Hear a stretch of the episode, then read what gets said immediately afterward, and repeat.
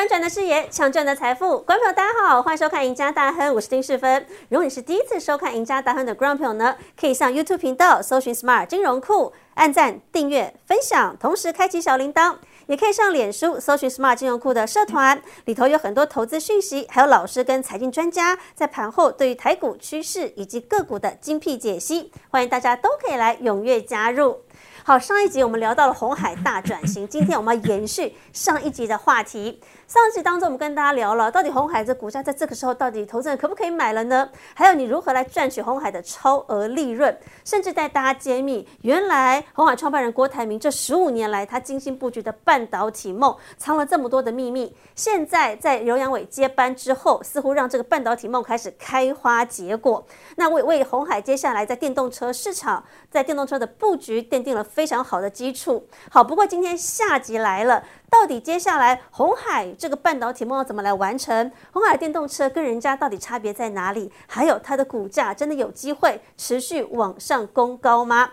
今天红海大转型的下集，我们特地请来了我们的资深分析师何文高老师来到现场，帮大家来解析。欢迎阿高老师。Hello，十分好，各位投资者大家好。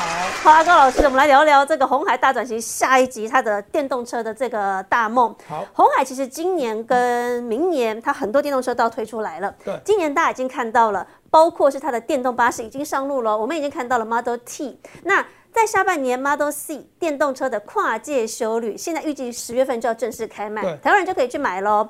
明年还会有电动豪华房车的推出啊！现在看起来，红海结合玉龙推了很多款的电动车。那这样子的一个电动车，虽然说持续推出来，可是老是红海的股价哦，最近看起来为什么它就粘在那个一百块到一百一之间这样子的区间价位，它也上不去，那跌也跌不下去。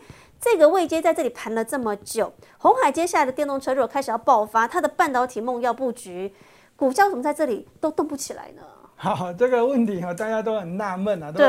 然后我们之前有讲过，有人只是批评它是一个不动产，对。但 但是呢，事实上，投资者你现在要搞清楚哈，自己要先认清好，投资股票，如果你看好一个产业，你要买在哪一个位置？哦，位阶很重要。对，如果你是要买在热门的时间点哦，那产业即便是看好啊，那你可能也会买在一个相对的一个高点的一个价格。对，好，那你如果接受，那就是买在热门时间。那如果不接受的话，当然就要买在一个低点啊。那我们来看一下这一张图，哦，这张图呢是这个上尾投控的这个股价线路图。哦，上尾投控是跟我们的风力发电、跟我们绿电有关的这产业，这个波段蛮强的，产业前景不错。嗯，股价。这一波蛮强的，但是呢，哈，大家投资朋友你可以看得很清楚，这个地方我们要画一个黄色圈圈，这个地方，如果你要买在没有人知道的时间点，跌不疼，两不爱，成交量比较小的时候，大约是在八十五、八十六、八十七和八十八，好，甚至给你贵一点，九十块都没关系。但是如果你要买在热门，股价已经飙到一百三、一百四、一百四十五了，嗯，好，这个地方你再去追，你觉得？风力发电的股票，你在买在一百四十几，容易赚到钱，还是买在九十块以下买容易赚到钱？九十块以下，当然啦。所以这个地方就是投资朋友，你就必须要开始认清楚一个好的产业啊。但是呢，你在投资买进的时候，一样要买在这个相对低点的位阶，哦，赚的盈利获利当然会比较多。像这上尾投控买在这季线附近，那这个这一个目前的这个股价报酬率呢，就可以高达好这个百分之二十五。嗯，好，那。再来看一下下一档，这这一档呢，这叫做金彩科。对，那这股价呢，这个也是这个算是一个小型的一个标股。嗯，好，那这个地方呢，我们来看一下，刚刚我们讲到这成交量的问题，这跌不疼，两不爱啊。那黄色圈圈下面，大家也可以对照一下，也是一样，成交量非常小的时候，也是没有人要理它的时候。但是买在那个地方，它到今天这个报酬率呢，这个可以拉到这个百分之二十九左右喽。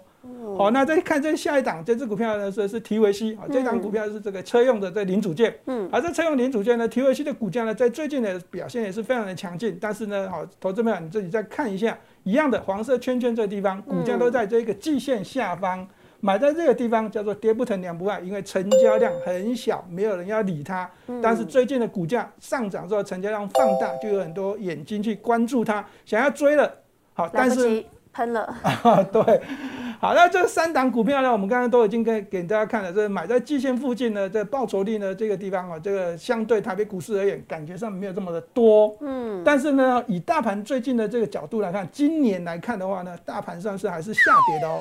尤其是今年呢，已经跌了这将近个两千八百多点，跌幅高达百分之十五。但是刚刚这三档股票啊，从这个上尾投控到金彩科到这个呃这个我们现在这张图叫 T V C 的股价来看，电动车对，竟然可以这样高达两成以上的这个这个获利啊，这个表现还不错。所以呢，我们拉回来在这个红海的角度来看，大家可以看得很清楚，这张是它的日 K 线，那现在的这个季线的位置啊，都在怎样，在这个股价上方的时间点比较多。那最近这几天呢，稍微的突破季线了。好，那这地方，好，投资票你就自己想看看喽，好，要不要买？哦，我懂老师的意思，所以就算它在这边很黏，一百到一百一十之间，可是你不要看哦，就是因为这个时候黏量也不是太爆量的时候，反而是你进进布局的好时机，对不对？对对。OK，好，那当然我们刚才看到了红海，我们特别讲到它现在要做电动车，对，其实老师它的业绩去年就开始显现了，做的非常漂亮，它去年赚了六兆台币耶，然后我们来看到它今年第一季公布了这个财报，营收非常的漂亮哦，它第一季就三绿三升。EPS 来到二点一二块钱，写下十四年的新高，所以看起来刘良伟接手之后，他全力打造这样的一个电动车，他的获利空间也上升了。可是老师，刘良伟做的红海电动车到底跟其他市场上我们看到电动车不一样的地方在哪里？好，那这张图呢，我们先看一下，刚刚是不是讲的这一个第一季缴出了二点一二元的 EPS 是创十四年以来的新高？嗯，好，那这个我们先跟大家解解释一下，这个地方是过去十四年的第一季。好，同期第一季以来新高。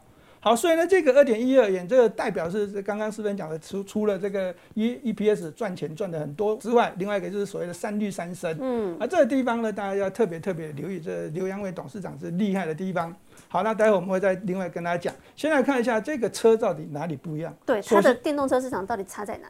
对，首先我们来看一下这张图呢，有分两边，一个是左边有一点点浅蓝色的地方啊，这个地方有所谓的这个宏华科技啊，这代表是台湾的这个产这个产业要开始走这电动车开始起飞，那台湾的这一个产品也在这地方，那在这个这一个 M H 这右边，这算是红海的跨入国外的这个市场。好，它的这个策略是这样子。那在台湾呢，这有电动车先推出。那目前呢，红海董事长刘阳伟已经跟我们六都所长都有谈过，嗯，尤其是高雄、台中跟台北的接受度非常非常的大。那这电动巴士啊，这电动巴士呢，还会再继续往外扩展到东南亚，这是他们的这目标。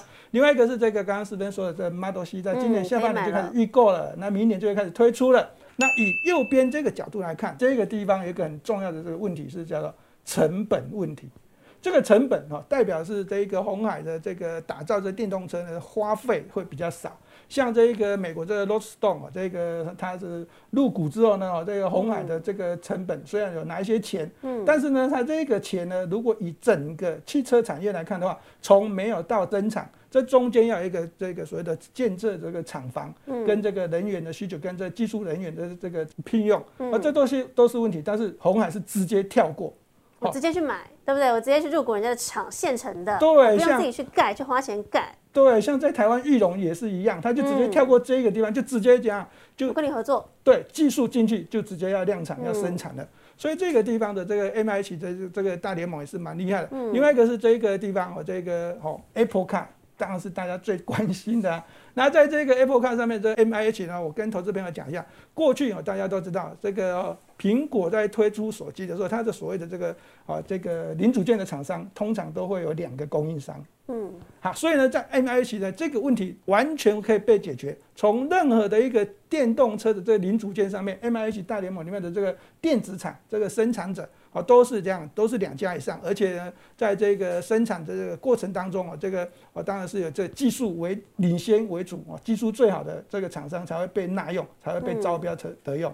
OK，所以老师很厉害。其实红海抢全球电动车生意，现在最大的不同就是在于它不用自己花钱去盖车厂，它的成本是压的非常的低。对，好，那老师他现在就说了哈，现在刘阳伟说他们想要帮 Apple Car 做代工，但是呃市场是这样传，可是这个 Apple Car 的特色到底是什么？真的红海有机会抢到这样的单吗？好，那这个传言呢，从过去一开始就是说这个红海会接到嘛，对不对？那后来又把这个传言呢转到这个南韩的这个啊这个现代汽车。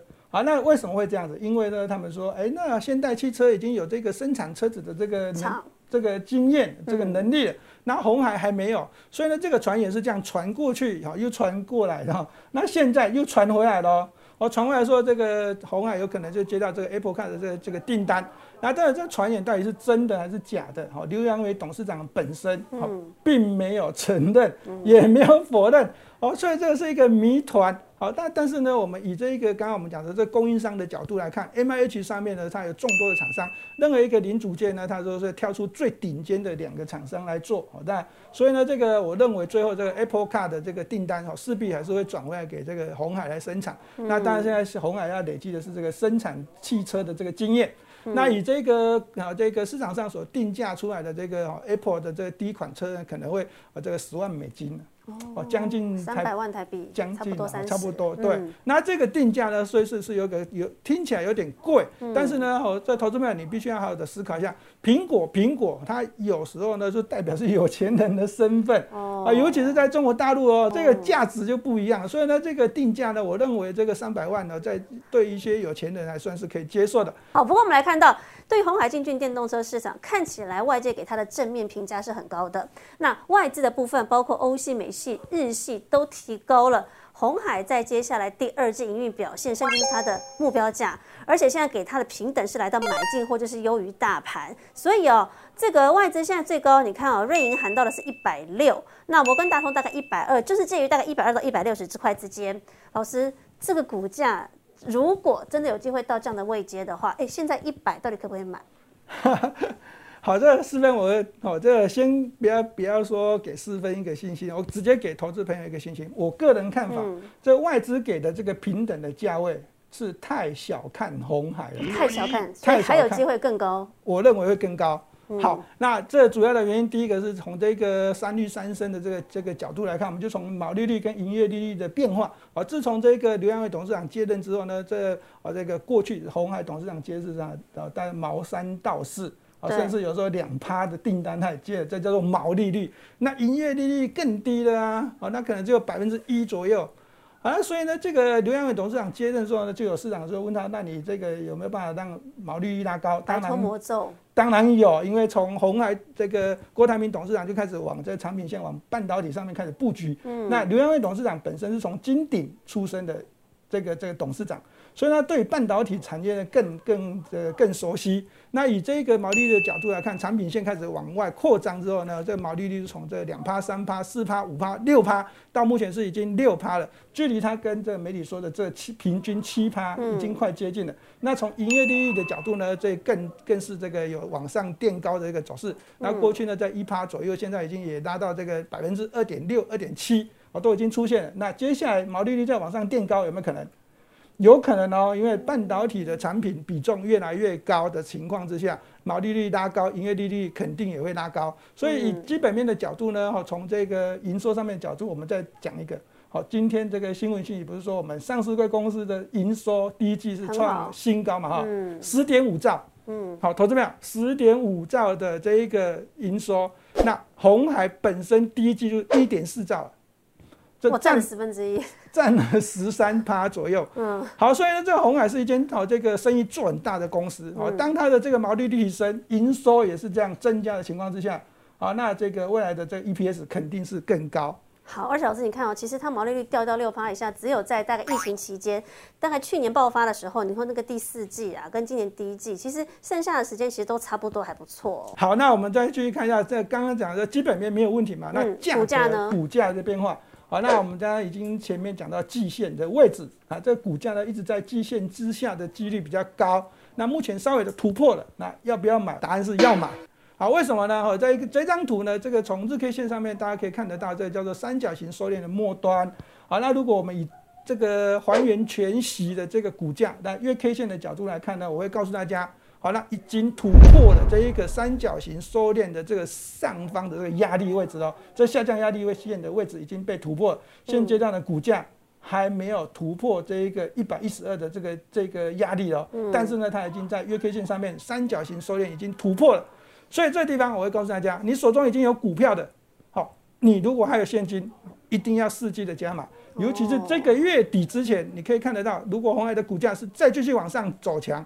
哦，会被迫很多人要进场加码。好，的确，所以老师给红海很大信心。那当然，的确，因为红海大转型，不要看哦，郭台铭十五年磨一剑，这两年开始，刘阳伟接班之后，再帮他实现这样的一个半导体大梦，从电动车市场开始，外界也给他很高的评价。所以，如果大家对于红海的投资呢，到底你该怎么来布局？还有现在这个位阶，你有更多问题的话，不要忘记可以锁定老师每天的盘后节目《财经护城河》，同时每个礼拜一到每个礼拜四下午的五点半准时收看我们的赢家大亨。我们下次见，拜拜，拜拜。